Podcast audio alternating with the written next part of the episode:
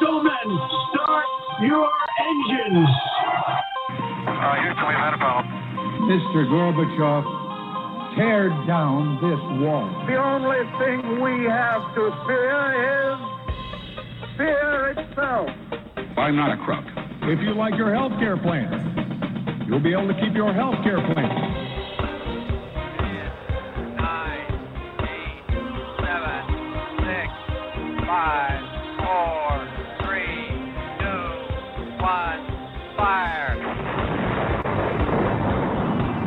Listening to Jim Paris Live, your source for the latest news on money, politics, prophecy, and preparedness.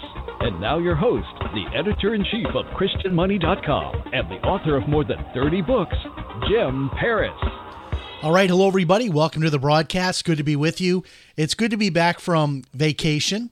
I've got a lot of news in this first segment, so just stay tuned. So much to talk about, right? Uh, 9.30, uh, coming up in 29 minutes, our good friend Ben Fuchs is back, and you guys love him, and we like to bring him on three or four times a year, but I thought this would be great to start the year out with a guy who's an expert on health and nutrition and supplements and, and skincare he's just uh, just like an encyclopedia of information on all of that. He'll be with us in 29 minutes. We'll be getting into all of that. Uh, next week, we've got L.A. Marzulli to join us. And of course, a lot will be happening this week. We'll be getting into that here in this segment. Uh, it'll be good to have our friend L.A. Marzulli back next week to kind of talk about where we stand in the world of Bible prophecy, uh, you know, what we're looking at in terms of the disputed election and other things going on in our culture and how the Bible uh, relates to that. L.A. Marzulli, our guest next week.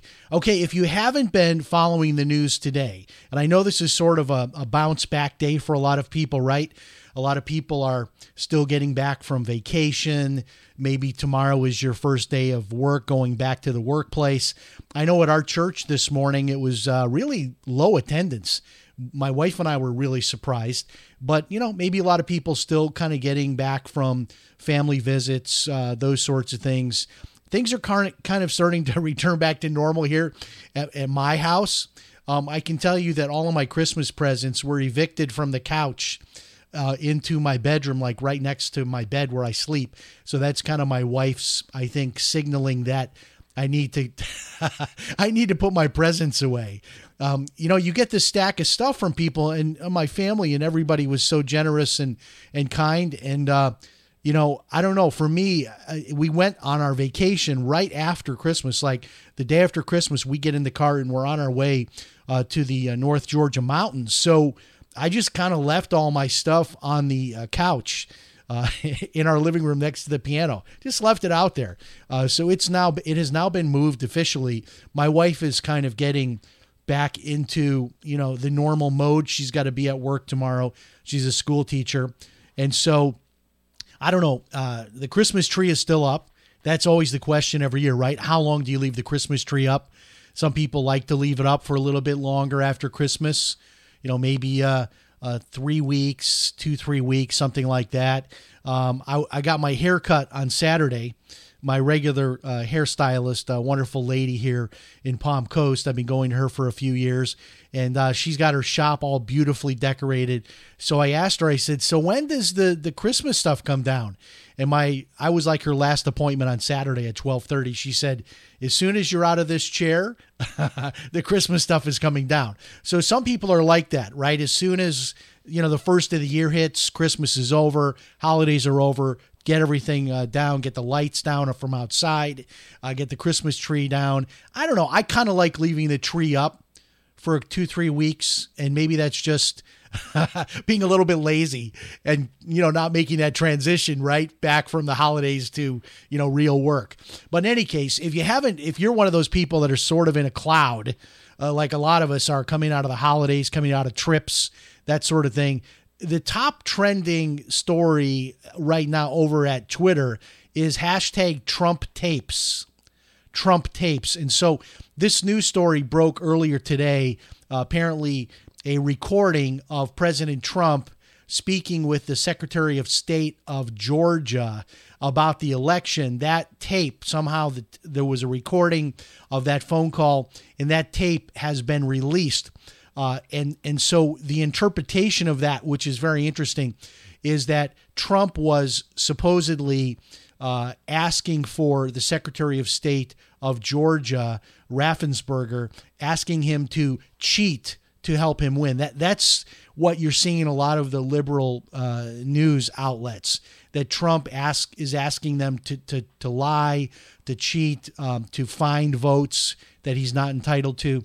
Uh, and, and so what you're going to hear is a lot of clips where what they've done is taken this uh, long conversation and broken it down into various news bites. But then later today, probably to avoid ridicule, maybe even a lawsuit, uh, the Washington Post that released this released the full transcript. And when you read the full transcript, which I have not done yet, but Todd Starnes and others who have read the full transcript uh, are saying that this audio recording of Trump is completely these clips are completely out of context. They're completely without context. And if you listen to them, you know, you can kind of make what you want from them. And this was what I was guessing uh, would probably happen. Um, you can say that Trump is a guy who believes he lost the election unfairly and is calling the state uh, Secretary of State of Georgia, asking them uh, to take a close look at this to re-examine what happened to you know make sure that things are fair. So you could take it that way or you could assume the worst and assume that Trump is actually asking for the state of Georgia to cheat on his behalf.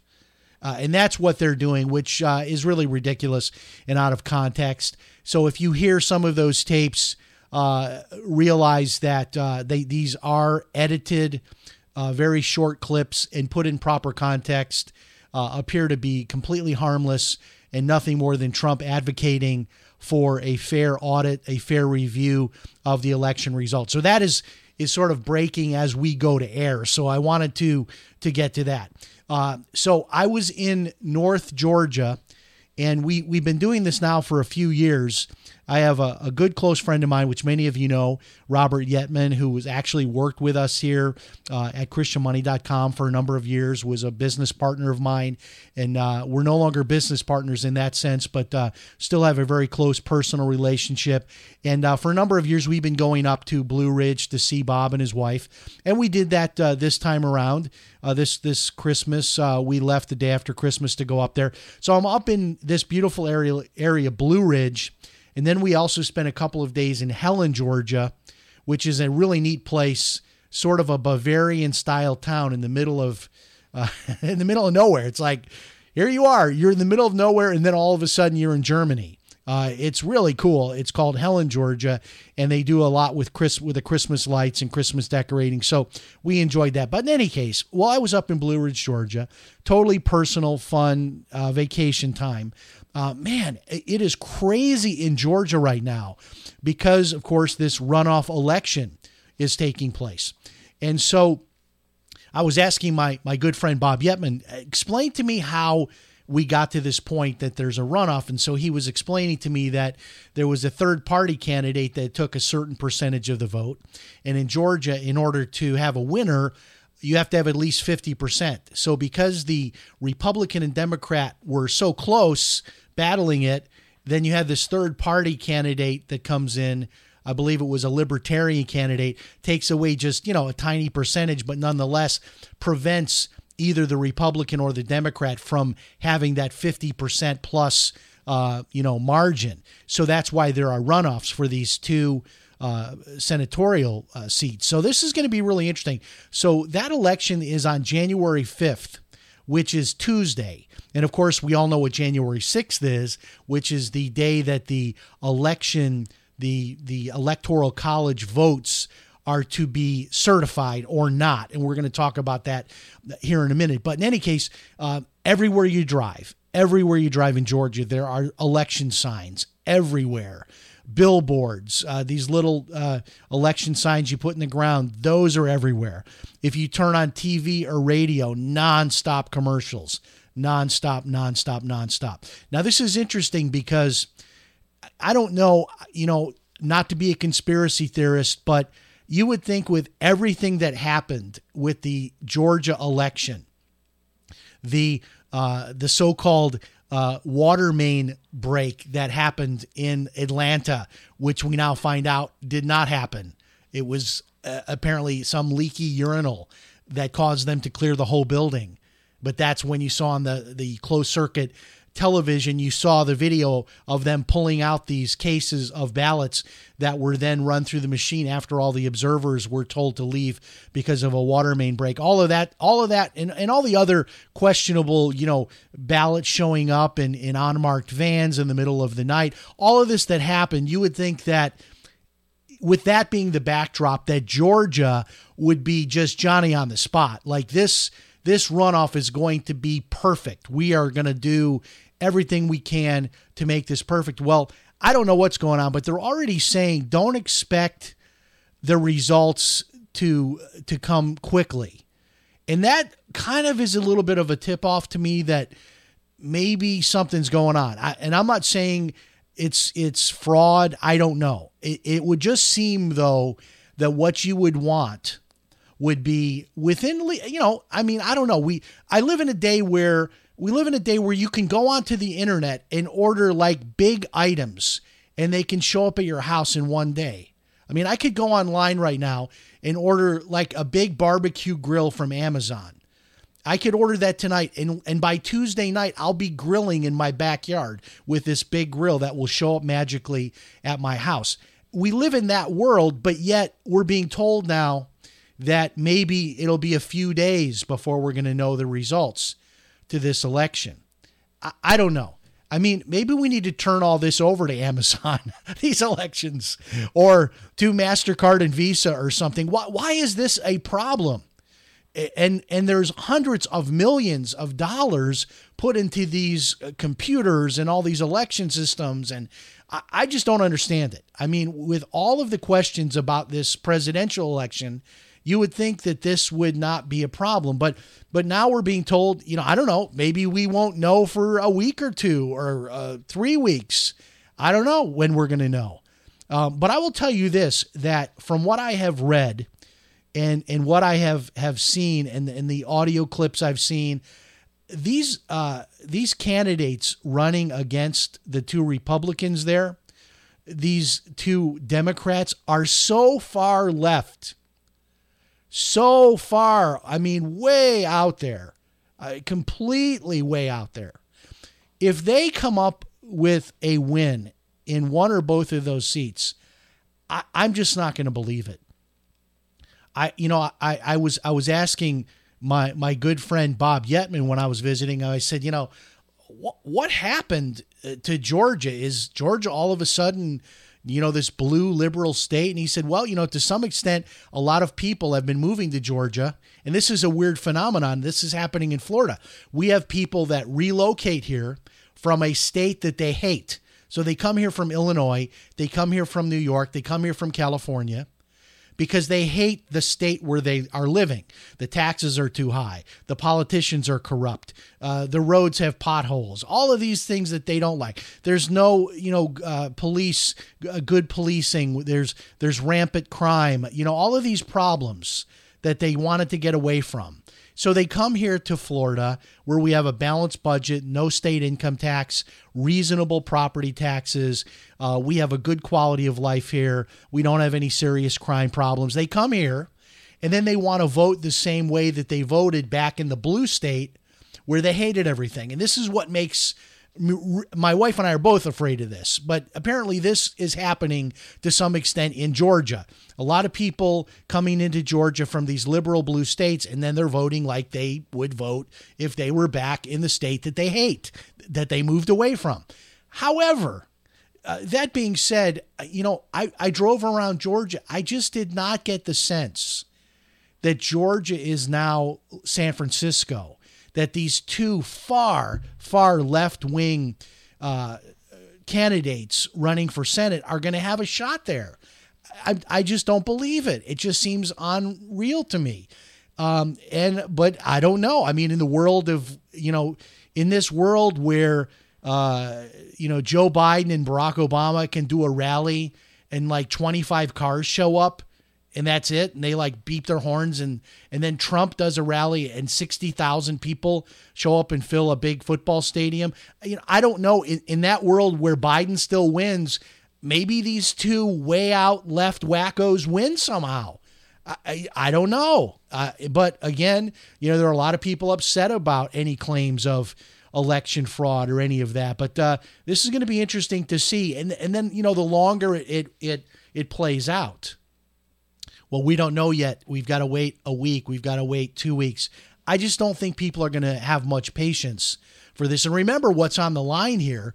So if the Republicans can take at least one of these, then the Republicans will still, uh, you know, have control of of the Senate. Um, but if they lose both, then it tips over uh, to uh, the Democrats. So I hope I understand that correctly. But uh, we've got to win at least one. Uh, and if we don't win both of them, we lose both of them, then it's a tiebreaker, and the tiebreaker is vice president elect. You know, can I use the term without getting a thousand hate emails? Kamala Harris, and we're going to talk about all that right now. Uh, who's going to be the next president? Um, okay, January sixth um, January 6th, which is coming up this week. That's Wednesday, right?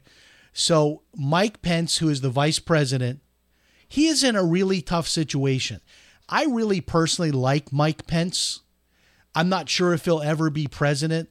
It's almost like he's too gentlemanly of a man to put up the fight to ever become president. How things have kind of, uh, you know, come to in terms of of how these debates take place and all of this. I'm not sure that he'll ever become president. I would vote for him for president.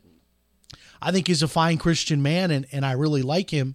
And he seems to be doing everything he can uh, to want to support Trump uh, in all of this. But yet, it's I'm hearing all kinds of different opinions. Some people are saying that Mike Pence's role as vice president is simply um, you know, sort of, um, you know, he's a figurehead. He he is uh, standing up there, opening up the the envelopes and announcing uh, the electoral wins for each state. That that what he's doing is is really just more of a figurehead type of a role that he can't as he's announcing these he can't say well, Georgia is disputed. So, as the vice president, I have a power here to step in and set aside these electoral votes for Georgia. I don't know. I, I mean, I'm hearing from people who are saying vehemently on both sides of this that that Mike Pence can do something and Mike Pence has no power to do anything. Uh, you know, I don't know. I, am honestly, I don't know. And, and I'll be honest with you. I I'll have to tell you this. I have grown really, really, really, really tired. Really tired of hearing from some of these right-wing commentators that it's not over. There's still something big about to happen.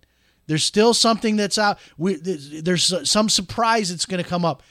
We're out of time for for surprises. I mean, if if anybody has a smoking gun, a videotape, an audio tape, uh, a legal challenge that the Supreme Court is going to take, or any of these state Supreme Courts. This is it. I mean, this is the 11th hour. I don't know how closer, how much closer you can get to there being no time on the clock. I mean, if you've got some last minute play that you're going to run, uh, if you're on Trump's legal team, this is the moment. I mean, there it it is down to the last uh, where there's like five seconds left on the clock. If, if anybody needs me to tell you that, so this whole idea that there's still some you know last card Trump has up his sleeve to try to you know, I don't know, but if he if there is, let's let's see it. If there's something we can do, let's move now. Let's do this.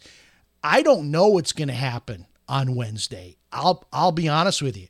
There's a big article in the uh, uh, Epoch Times that you know talks about these different scenarios where uh, if a you know if a congressman and a senator both object in writing, if you have one from each house, That opens up debate. That debate can last up to two hours. Then there's a vote, and that vote would then determine whether or not those votes, those electoral votes, are accepted or not. I mean, conceivably, you know, you're not going to get the House of Representatives. You may not even get the Senate controlled by Republicans to support that because you've got defectors like Romney and others. So, you know, I don't know how that ends up, you know, uh, amounting to anything. Maybe I, I, maybe I'm just missing something. I don't know. And uh, there's a debate going on right now on the Facebook page. A lot of people are saying, hey, well, if Trump really had evidence of fraud, he would have won some of these court cases around the country. And I think that's a real specious argument, honestly, because if you look at those court cases, they're almost all dismissed because of lack of standing or some other technicality. None of them were actually litigated based on the facts. We never got to a jury, we never got to a trial about any of those uh, election fraud cases. And and honestly, the courts don't want to deal with this. They they don't. The courts don't want to get involved with elections, which just really honestly rewards cheaters. I just personally, I know this is totally anecdotal, but I just I mean when you see when you just look at the uh, incredible incredible enormous crowds that Trump was drawing all around the country, including in blue states I don't know. I mean, I just find it impossible to believe. Impossible to believe that Biden won. It's just, I can't wrap my brain around it. There was an interesting video that I watched. I watched it twice, in fact. It was so fascinating. Uh, you can find this on YouTube. Dinesh D'Souza, the movie maker, he posted an interesting video. Uh, I believe he posted this a couple of days ago, but it's kind of gone viral and uh, he asks the question was Joe Biden in on the the steal of the election? If the election was stolen, was Biden in on it? And he gets into a lot of really interesting points. One of the points is how confident that Biden seemed on election night. And then he plays a clip of Biden that late night press conference that Biden did. I don't know, it was 11, 11.30 at night when it looked like a landslide for Trump at that point. Uh, but Biden comes out, seems completely unflappable, as, you know, everything's fine. And uh, Dinesh D'Souza kind of breaks that down and, and really makes a pretty darn compelling argument that Biden just seemed to know he was going to win despite the fact that it looked like it was uh, it was 2016 all over again. It really looked like it. It looked like it was worse, worse for Biden at that moment than it was for Hillary. And the last thing that you would expect is Biden to come out, you know, cool, calm, and collected and say everything is okay. We feel good about everything. All of that, I, you know, it, he makes a great point. So check out that video by Dinesh D'Souza. And then, if it couldn't be any more uh, sickening and heart wrenching uh, to watch. Uh, you know, all these victory laps the Democrats and liberals are taking. At the age of 80, at the age of 80, Nancy Pelosi uh, wins another term as Speaker of the House. Yes, that same Nancy Pelosi that kept your stimulus check uh, on hold for months and months and months. And apparently, I'm hearing from some people that stimulus checks are showing up in bank accounts so some people are seeing that already that yes, the crumbs, the $600 stimulus, not the huge stimulus of $2,000 that Trump wanted.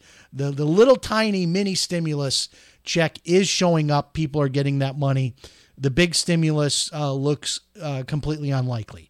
Uh, I don't know. Maybe if Biden is sworn in, maybe there'll be another stimulus. Believe it or not, folks, it was Republicans led by McConnell that stopped you from getting the bigger stimulus. So let that sink in as well. All right. Uh, what else is going on here? Let's talk. Let's get away from elections here. Get my blood pressure back down. Uh, ben Fuchs will be with us here in about six minutes. We're talking about health, nutrition, fitness, all of that. So stay tuned for that. Bitcoin. Uh, let me check here on my ticker. Bitcoin got uh, pretty darn close to $35,000. Yes, for one single Bitcoin. Yes, unbelievable. Uh, so a lot of people are asking, is it too late to get in? I'm getting all kinds of emails. Jim, is it too late to buy Bitcoin? I've been saying it's not too late to buy it since it was $50, okay? So I'm not changing my my story in that. If you're a long-term player and and I always tell people this, look at Bitcoin like buying a lottery ticket. And I don't know why this is such a big deal for people. There are people who literally will not put a dollar in, one single dollar, because they don't completely understand it. They're not sure how risky, but those same people will, you know, they'll they'll do all kinds of other speculative things with their money, including buy lottery tickets. You know, I tell people this: look, put fifty bucks in, put hundred dollars in. I've been saying this for years. Look at it as lost money. Just put it in there. Look at it as lost money. Uh, how high can it go? Some have predicted a million dollars for a Bitcoin.